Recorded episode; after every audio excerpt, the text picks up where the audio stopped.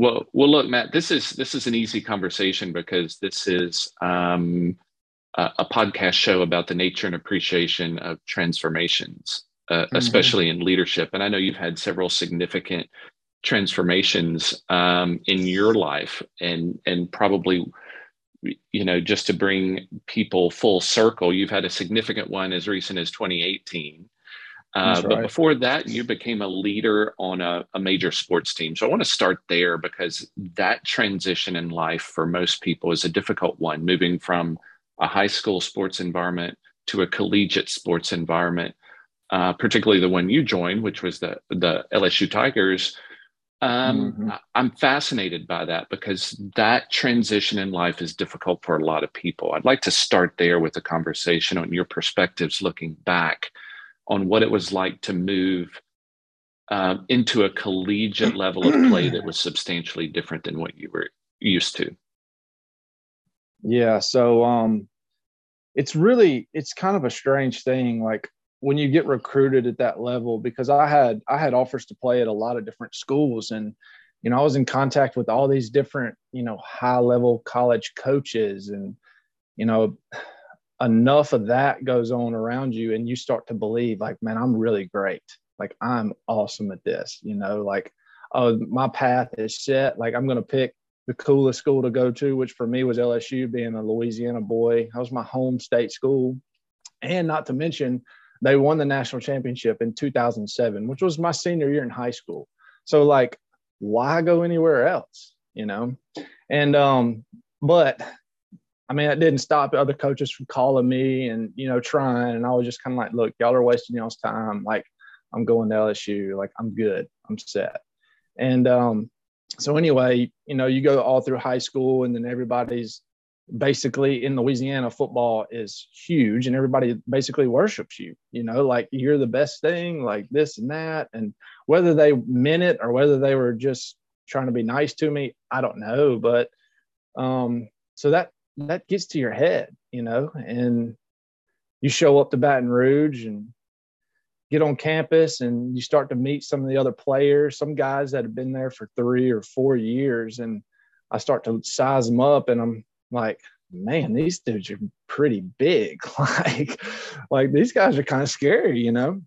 So um immediately like you get on the field with them, you strap up, you you do pads and you lock up and and I got trucked a couple times early on and i was like man i don't know like my confidence just got shot you know basically and and um so it's hard to understand the process. Like when you get there you think oh i want to go 100 miles an hour. I'm, I'm going to get on the field this year. I'm going to i'm going to play. I'm going to start or whatever.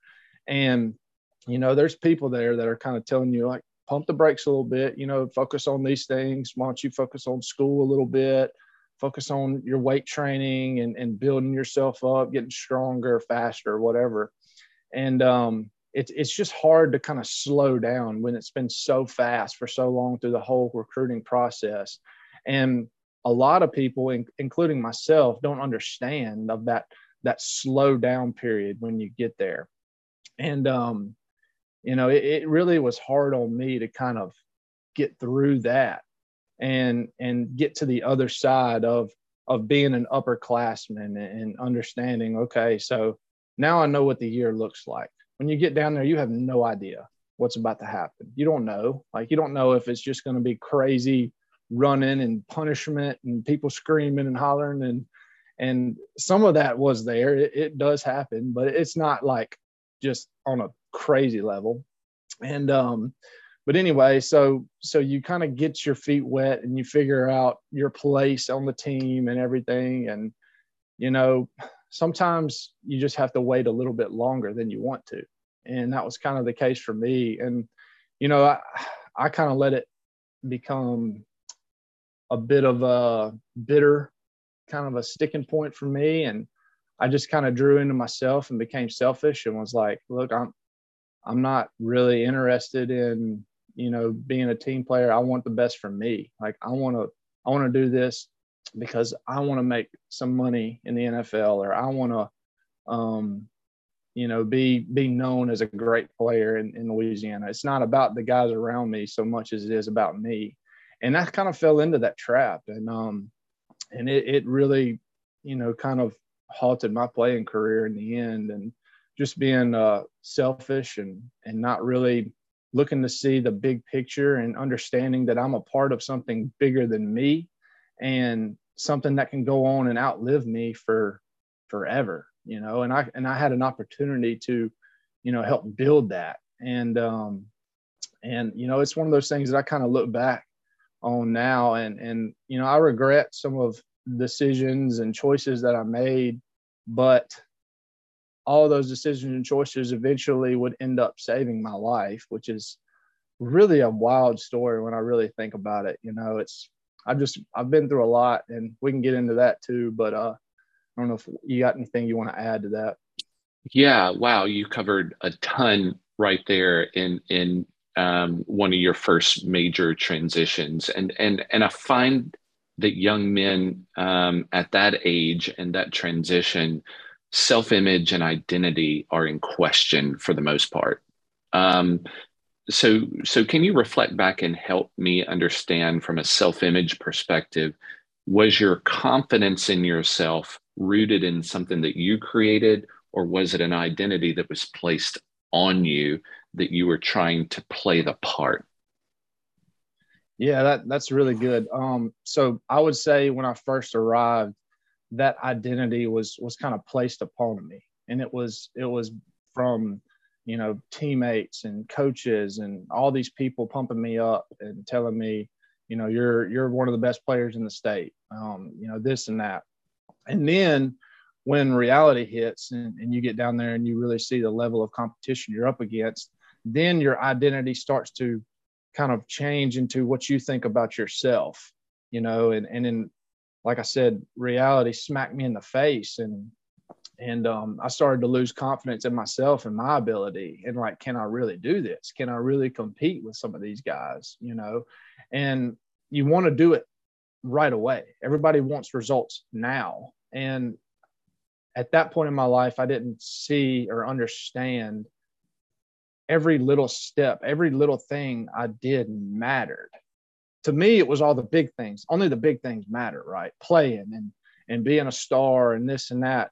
But the little things matter, like what you what you fuel your body with, what you how many um sessions of you know weight training and stuff that you do are you doing every single rep are you doing it to your fullest you know these little things a lot of people just tend to look over and say yeah i'm, I'm to get my end result i'm to i'm to just go through the motions through the little things and i'm not to really dive in and focus on each individual step along the way and that was really kind of the trap that i fell into yeah, that's really interesting, and I appreciate that that so much. So, when when the identity crumbles a little bit, what was your default?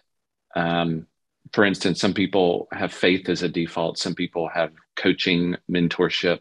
Somebody steps in to be the Jedi master for a period of time until you know the confidence ramps back up a little bit. What was that journey like? Yeah, so so my default because I'm I'm more of like an introverted person. Mine was just kind of like pull away and mm-hmm. um, just kind of spend some time alone and and like just kind of try to think my way through um, the challenges I was facing. Um, that's that's just kind of my go-to. Even even the day at times, like I try to kind of pull away and and at that point in my life, I was more looking into myself and like what do I need to do to get better. And now I I have different motivations that I kind of pull away and, and kind of draw to in my spirituality, my faith in Christ. That's that's really kind of the change and, and that from then to now for me. So yeah, I think um, for for a lot of young men in that transition, having um, uh, for lack of a better term, a healthy process to follow. Some men get really isolated in, in that retraction and get stuck in their thoughts when I, I, I'm really curious your perspectives on what is truth at that time because what we those reels that are playing in our head about self-image and that I'm not good enough and that I have to do all this work and oh my gosh we sometimes get trapped in in the replay of that narrative and we think it's truth from the perspective that we're thinking in right right at that moment but it may not necessarily be the truth or experience for anyone else outside of your experience. So in in finding truth um, what advice would you have um, for yourself if if you got a chance to talk to that kid who is sitting alone in his thoughts? What might narrow his time of growth and transformation with something that you could tell him that might snap him out of that loop that um, that he's thinking. Yeah, I, I, mean, I guess if I could go back and, and speak to my younger self, I would say, you know, this life is not just about you and what you want. You know, it's about it's about what you can pour into others. You know, and and by doing that, you know, a lot of people will sit there and think, well, you know i'm not getting what my needs met when i when i spend all my time focusing on somebody else well maybe not your immediate needs but but really deep down in in your soul that's what pours life into us all is is being a part of something bigger than ourselves you know and mm-hmm. that could be at that point in my life that would have been that lsu football program you know being a part of of something that was bigger than me that could outlive me and that i could you know I could always go back to um, if I needed. And um, for now, you know, it's it changes as you get older. When you know we were talking about family and kids and everything else, and you know that's kind of part of it now. And but yeah, back on your point on isolation, I, I think that's very good to hit because you know I've I've been a part of a bunch of different like men's retreats and stuff, and you know that is like the number one thing that most people come away with is like, I'm isolated. Like, I have people around me, sure, but how many of those people can I really like pour my soul into and, and can really like give me growth mentally and spiritually? Like, there's so many men out there that are isolated and it's because we think you know we we're we're strong and tough and we've got to figure this out on our own and we've got to plow away no matter what we face. And, you know, there is some of that that comes along with being a man, but at the same time, um, you know, I just encourage people to, to kind of reach out and try to find a group that, that you can live life with and not feel so isolated and, and, um, you know, being, being alone because that's, that's a tough place to be as a man for sure. Absolutely, and that's the number one issue that that I find young men face uh, uh, as well. And it starts at a really early age, uh, particularly in that adaptation to the next level of experience and moving from a high school environment to a collegiate environment, and then from there into the professional world. It seems to um, create a lot of victims along the way if we're not if we're not careful. And you know, uh, being a man of faith as well. I, I love the the mantra, I am my brother's keeper.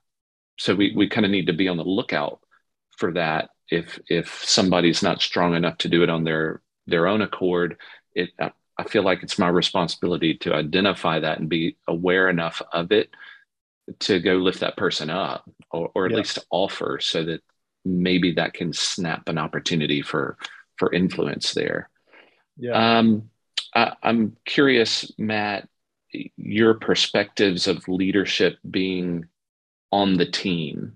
So we're all in the the Joe Burrow craze right now. He's he's led yeah. a, a tremendous awesome, a tremendous transformation at LSU. He's got a great story and he's continuing to create that story. So tell me about the leadership on the team. You were part of the the offensive line that defended the leader of the team back there how you have experience in athletics.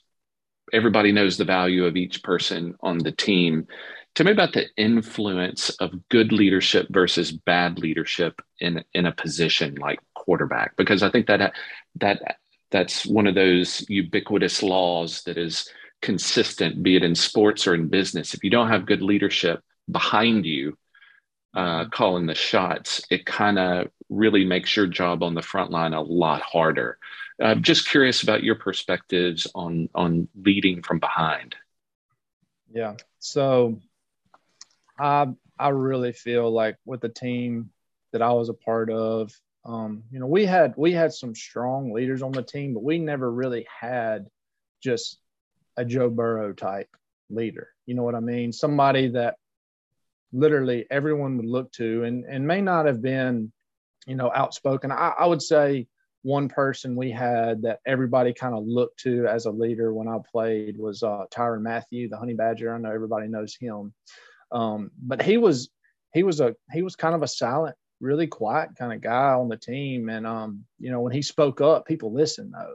You know, and I think some of the things that that I recognize now, maybe I didn't see as much then, but like somebody with a Tyrann Mathieu or or even a Joe Burrow, like the one trait that I see, the characteristic that sticks out to me is they're they're just willing to sacrifice themselves for the for the whole team, you know. Like Tyrann, like he was a little guy. He's not a big guy, you know, and he's I mean, he's had a tremendous career in the NFL and he's one of the best players on uh in defense in the NFL. And um but he was not a big guy. But that dude would hit somebody with everything he had. Like he was not scared to lay out and and he would do it for his teammates. Like he wouldn't do it for himself. Like he wouldn't try to pump himself up and this and that. Like he would do it for his teammates. And if somebody else was the one that picked up the ball and ran it in the end zone like he was the first one there to celebrate and like he was sacrificial. I see the same traits and i don't know joe burrow but on the field from what i have seen like and what i've heard of, about him from other people is he sacrifices himself, like his time, the amount of time that I was told that Joe Burrow would spend up there preparing each week for teams is unbelievable. And not only the time before practice, but after practice, they would stay and just continue to run routes and work and that. And I think back on my my career there, and you know, we had we definitely had guys that would put in extra time, but nothing to the amount that I've heard that that Burrow would do. Like he, I mean, he would live there basically, from what I was told. And um, it's just that that element of sacrificial, um, um, unselfishness that that really I think is what is the leadership that a team needs to to become great. And um, and you know we had some of that with Tyrann, and then obviously you know the 2019, arguably the best college football team to ever do it, had had one of the best leaders um, that that program has ever seen, and and now we're seeing that in the NFL. Like, there's just something about him. He's just an alpha dog, Joe Burrow, and you know, it's just like it's contagious. Like people are drawn to it, you know, and like I mean, it's nothing special. Like, yeah, he might dress up and, and do some goofy stuff, just having fun, you know, with the media. But I mean, I guarantee you that dude is sacrificing a lot to get his team to where they are, sacrificing his time, um, you know, all these different things. And um, and that's that's the number one thing that I see when I think back on on my team and and teams that since then is that sacrificial leadership that that really draws a team together and propels them to levels that most people can achieve. You know. Yeah, it's um. Uh, I don't know how to say it any other way than you know it when you see it. There's just something yep. about that kind of leadership that is captivating. It's clear, and it's not only in the way they hold themselves, but it's also in the actions that they take um, that are visible and the ones that you hear, and you're just dumbfounded. Like seriously, they, he stays after practice. What? Who who does that these days? And what what could we mm-hmm. do if we had that kind of work ethic? um, how far could we optimize our outcomes if we if we addressed it as something bigger than us and sacrificial? That's that's a great point, Matt. Um, the, I think right under loneliness, uh, the second problem that I hear a lot um, about is finding purpose and passion. And that's really hard in transition for you to be able to identify purpose and passion. I think for an athlete, the, the roadmap is kind of spelled out for you. You kind of know what that looks like. But for a lot of people who may not be self aware enough of their giftedness, they might struggle with purpose and passion. Um, help me help my audience identify um, either a process or a pathway to purpose and passion that that that might help shorten the time. Because what i appreciated from your story that you told recently was that there's this slowdown there's this pause that we have in transition where we kind of got to level set reset but for a lot of people they're still looking instead of acting um, in confidence or stepping forward in confidence or from a centeredness of, of passion um, what advice would you have for young men who are struggling in purpose and passion finding? Yeah, see, that's a that's a tough one um, because I guess for me, you know, I would always think my purpose would be for me to find happiness, like from to to whatever it is that that would kind of draw me out, and eventually my purpose, what I would want it to be, would be to find happiness, right? And um, you know, and and whatever that may be, whatever career path you choose, um, you know, whether it's a uh, something that you know is beneficial to society, whether it's something that's just for a corporation or whatever it is you want to do, you know, and and for the longest time, I was looking to find happiness in buying things for me or doing things for me or thinking that maybe if I can just get this next promotion, maybe that's what's going to make me happy. And then once I get that, then maybe I'll be able to, um, you know, go on some of these trips that I've always wanted to do or, or go hunting somewhere or this and that. I'm a big in the outdoors. And, um, you know, that was what I thought was going to drive me to to my happiness, which ultimately was what I wanted for my purpose is just to be happy. And, um, you know, if you chase that long enough, if you really think that all the things in this world are going to, I guess, settle you in who you are, then I, I mean, I've found this as I've gotten older, it's just been a long road to more and more and more disappointment. And um, you know just trying to really decide what it is that that we're all here to we're all here for in the end at the end. And you know I, I really just think it's just to serve people you know and and be be a servant centered person and not just doing things because you think it's going to be good for you but also weighing on what are the going to be the benefits for the people around me whether it be your coworkers whether it be your teammates, whether it be your family, your friends. And by doing that, it's almost like a like a mind trick. Like it it makes you think, okay, well, I'm just going to pour everything into everybody else and I'm going to be tired and unhappy at the end of the day. Well, it's actually the opposite that happens. Like when you start to really pour yourself into other people, into other meaningful things and causes around you, then that in turn pours back into you in a way. And for me that's where i found purpose is is quit trying to serve myself all the time and and look to where i can be a benefit to somebody else you know? And it doesn't have to be this monumental thing where i've got to help hundreds of thousands of people. It could be your neighbor across the street that instead of walking by and saying oh hey what's up like really striking up a conversation with them and asking them questions and, and trying to figure out, you know, where our commonalities may lie. And, and by doing that, like showing true interest in somebody. And, um, and to me, that's, that's one thing that has really kind of given me more purpose than anything. And, um, you know, I'll, go back to, to Christ and like, you know, we were talking about sacrificial. I mean, show me a, a more sacrificial person than than Christ himself, you know.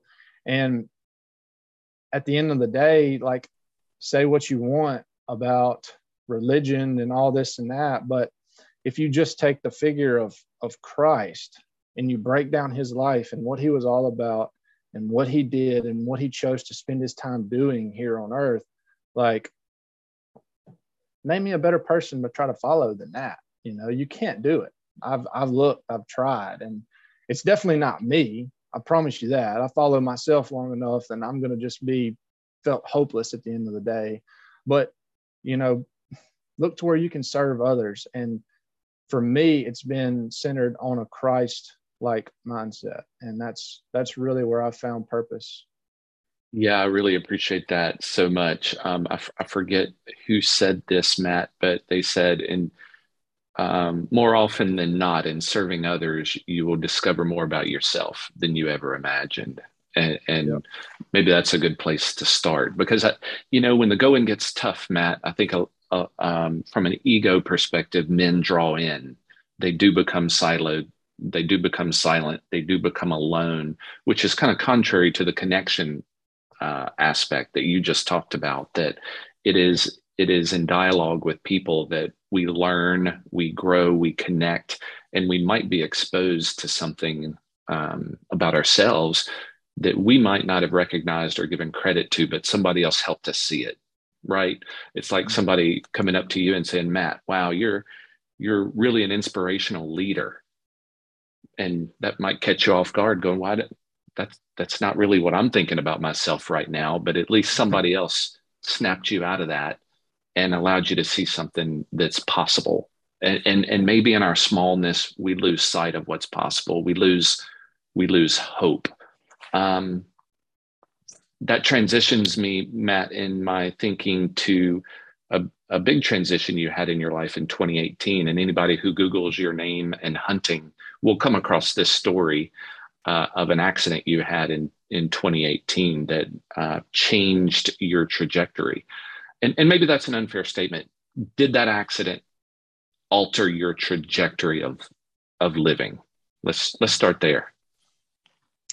Oh yeah, for sure. Um, so I guess I can kind of get into the, you know, some of the details and what happened um because it's it's a wild story and um, it's hard for me to really dive into everything that mm-hmm. that took place um, just because there's just so much to unpack there. But I will I will touch on some of the highlights. So um, December the 28th in 2018 it was just about three, little over three years ago now. Um, so we were, I was duck hunting um, with a couple of friends, and we were kind of wrapping up the duck hunt and packing our gear.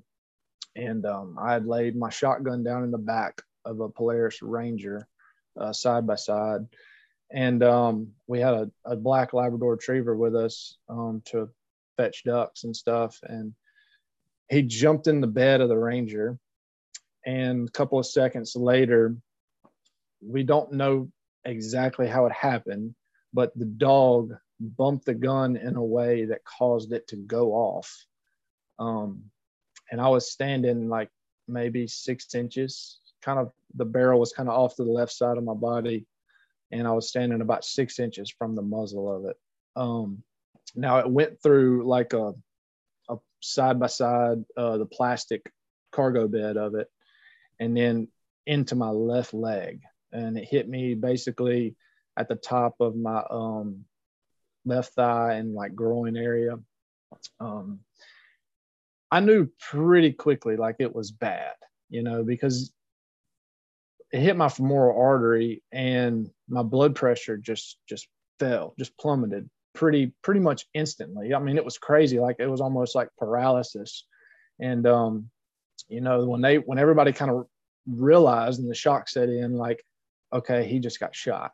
Um, then, you know, everybody went into panic mode and started calling um, 911 and um, they ended up driving me to the highway, which was probably about a mile from where we were. And that's where the ambulance met us. And um, they put me in the ambulance and I went into cardiac arrest on the way to the hospital. Um, they got me to the hospital, um, tried to revive me, several several different attempts.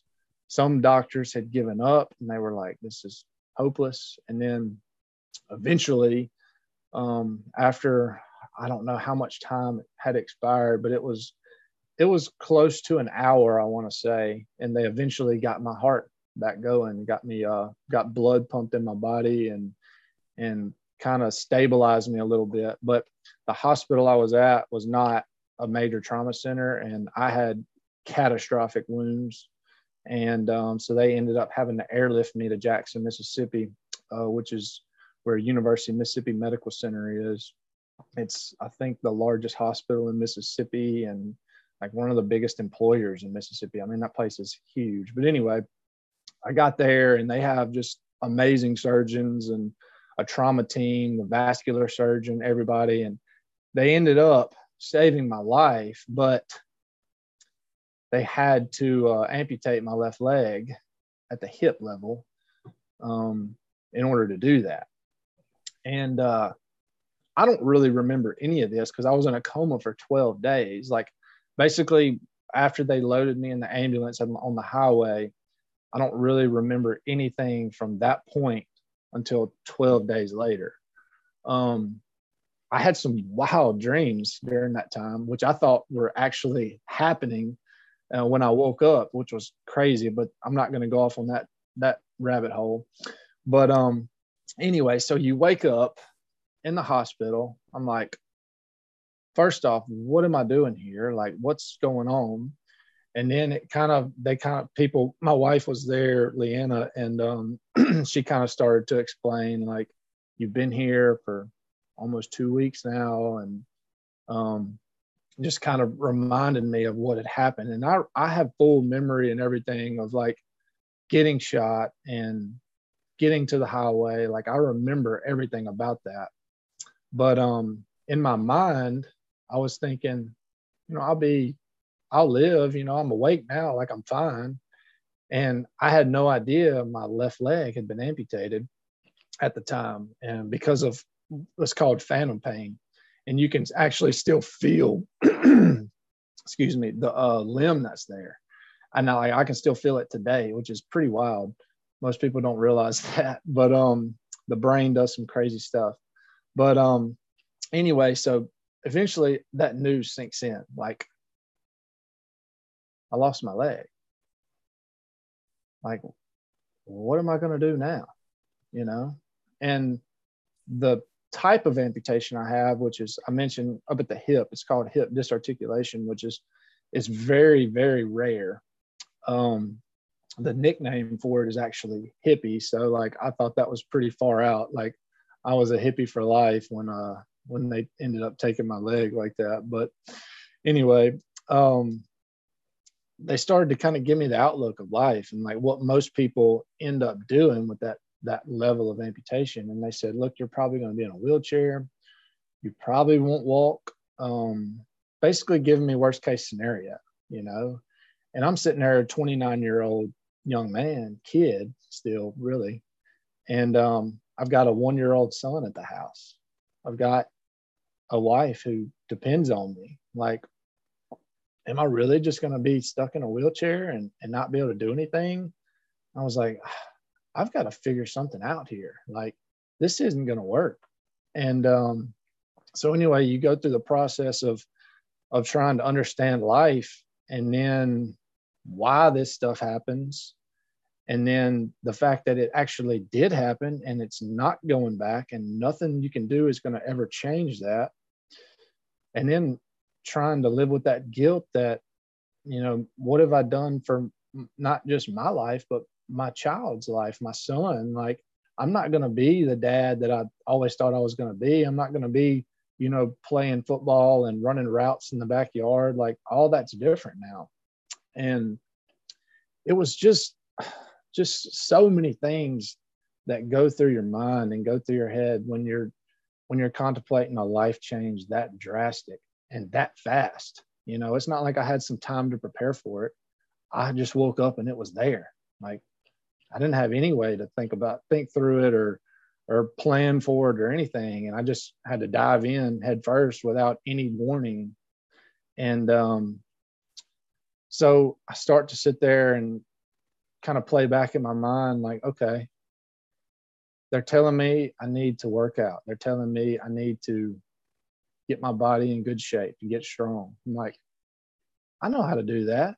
like, I've already, I've done that before, you know, thinking back to my career at LSU.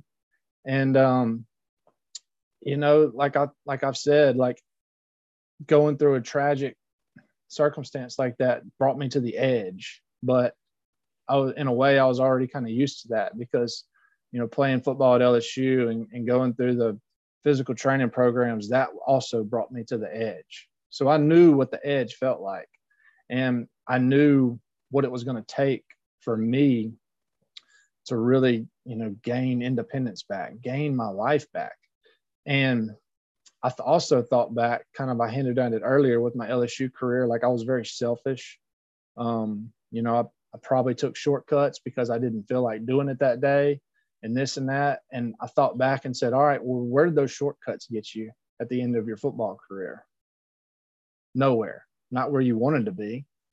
So if I start taking shortcuts now through this building my body back stronger process, you're not going to get to where you could have been if you do everything you can, everything in your power to, you know, gain your independence back. So that hurt and that pain of my football career that didn't work out for me ended up playing a monumental part in my recovery for a life change that no one can understand, no one can see coming. Most people can't comprehend. And to me, like that just the more I think about it, the more I weigh on that, sit on that, the more I just see, you know, God, it's it's like almost by design how it all worked out. And you know, as a young man at LSU, I didn't understand it at the time.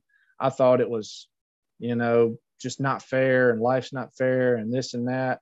But little did I know what was down the road for me and how, in fact, that tough moment would end up creating the person capable of overcoming a tougher moment down the road. And, um, you know, it just, it really floors me to just kind of look back and think about everything I've been through, everything that I'm going to continue to go through from now on. And, you know, having having my son there, having my wife there, having people that depended on me, that really, really drove me to um, to really make the most out of a bad situation.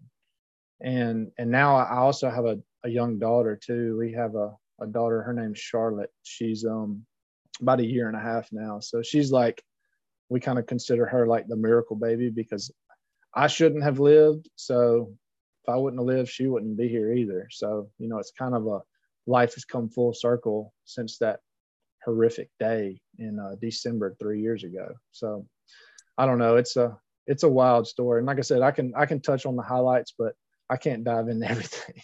Yeah. I mean, that's, that's a three years story right? I mean, there is a lot that's happened to you, and not only uh, not only physically, but also in in your mindset. Uh, I'm I'm curious, Matt, what you have to say about the edge, because um, the the the edge is relative for a lot of people. Um, I speak with a, a, lot of young men who are at the bottom of life, who who believe they only have two choices, one is to check out, and the other one is to fight back for an opportunity to find happiness in their life. They're that low. Um, uh, uh, talk to other young men who were addicted to substances that have brought them to the bottom. Um, I talk to other men who are so tired of looking for purpose and passion, they're just at a loss. They don't know what to do. That's a lot of different edges. And then we we also come to your edge that you speak relatively that you've you've been to training edges before where you were humbled by a training program but then you were also brought to the edge of life um, that was not your choice. And yet you you, you made a decision um, to do something with the outcome of of that not to be a victim but a victor. So that's my question. Um, what's the difference in the mindset that creates the victim versus the victor in your opinion yeah so so what does it take to to live or or be on the edge? Like what do you have to go through while you're there on that edge? And that's that's suffering right? And i would say in our society most people tend to run from any potential suffering that could happen to them like we do everything we can. We go to the doctor when we start sneezing and coughing. Like we don't want to get sicker so we're going to go get some medicine and fix this which is great you know like it's it's modern medicine. Like it's helped our the human race become what it has today. But there's also an element to that that kind of draws away from um, actually getting in the muck sometimes and and actually going through some suffering. And you know for me i i was one of those people that wanted to i wanted everything i wanted to have everything i ever wanted but i really didn't want to suffer too much to get that. You know i wanted it to be an easy road and just kind of coast through life and then end up where i always wanted to be. And that's rarely ever the case. Like not many people get to just easily just go through life and they end up right where they wanted to be the whole time. Like everybody goes through suffering, everybody goes through hard things. And I'm a firm believer now, like only through suffering can your character and your your person and everything about you really grow and really change and really become something um you know bigger than you ever thought you could be. And you know the thing about suffering is like we've got a society that tends to run from it. But whether you embrace the suffering or you run from the suffering you're still going to have to go through it at some point. and um you know my my kind of something that i've been dwelling on here recently is like with my circumstance and what i deal with like suffering is very real for me and I either have the choice to choose my suffering or I'm giving that choice or I'm giving that up to the world to choose my suffering for me or my opponent to choose my suffering for me.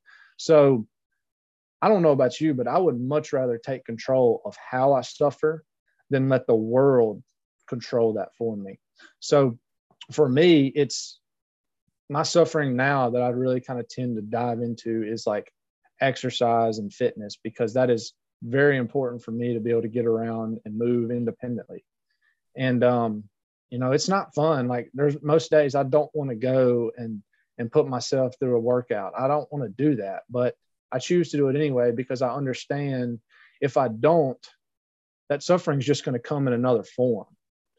And that form I'm probably not going to have much control over.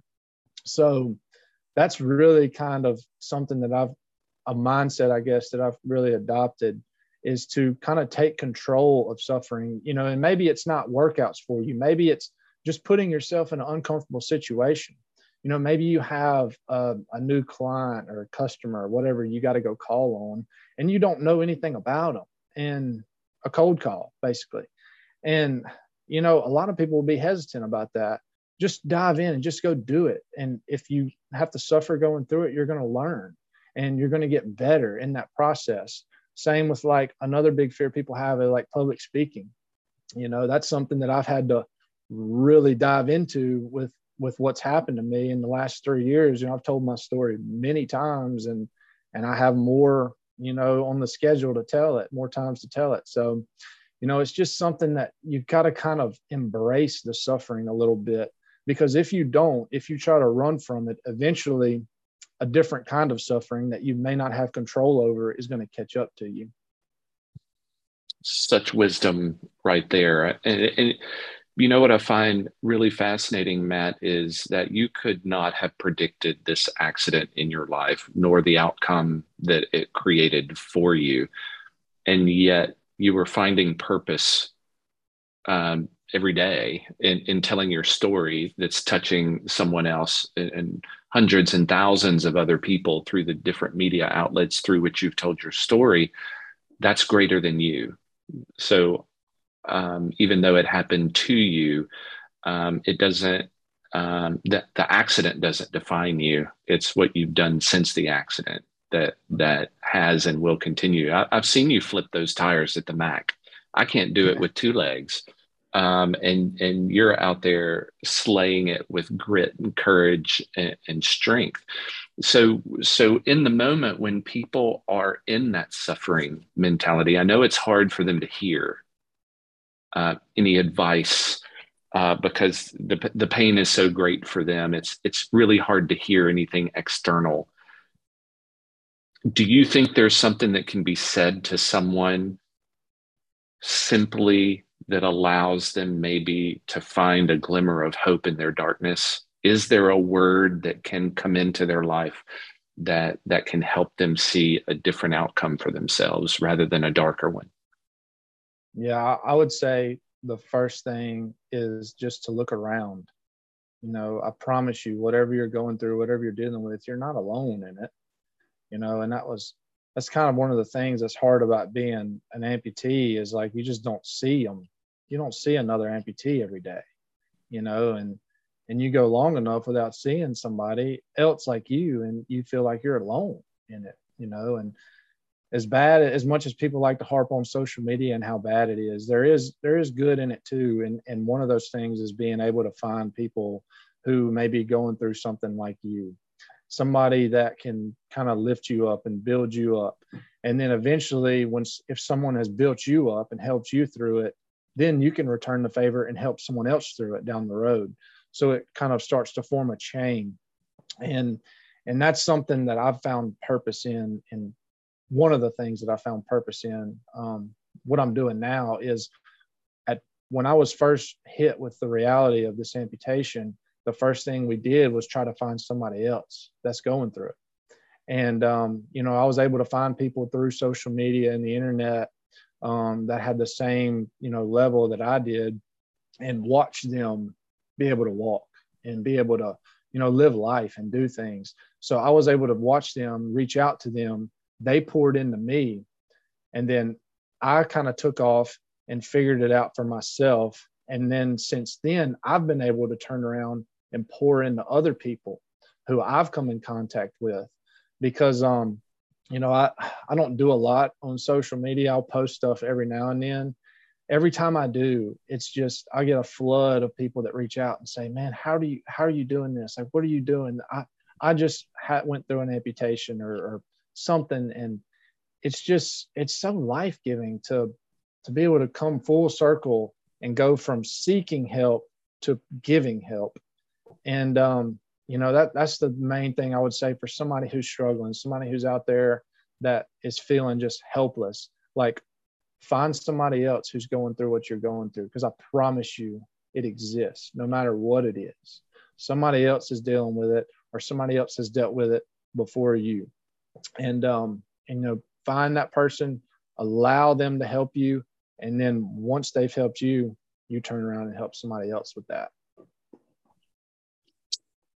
wow matt there's there's no better way to end this show than with that wisdom. So, man, uh, I really appreciate the 53 minutes of absolute joy uh, that you brought into my world today. This was a, a, story I've wanted to hear come out of your mouth for um, quite a while now. So, thank you for saying yes. Yep, sure thing, Evan. I really appreciate the opportunity. And um, if you ever need anything, just let me know. I'll be here to mm. help.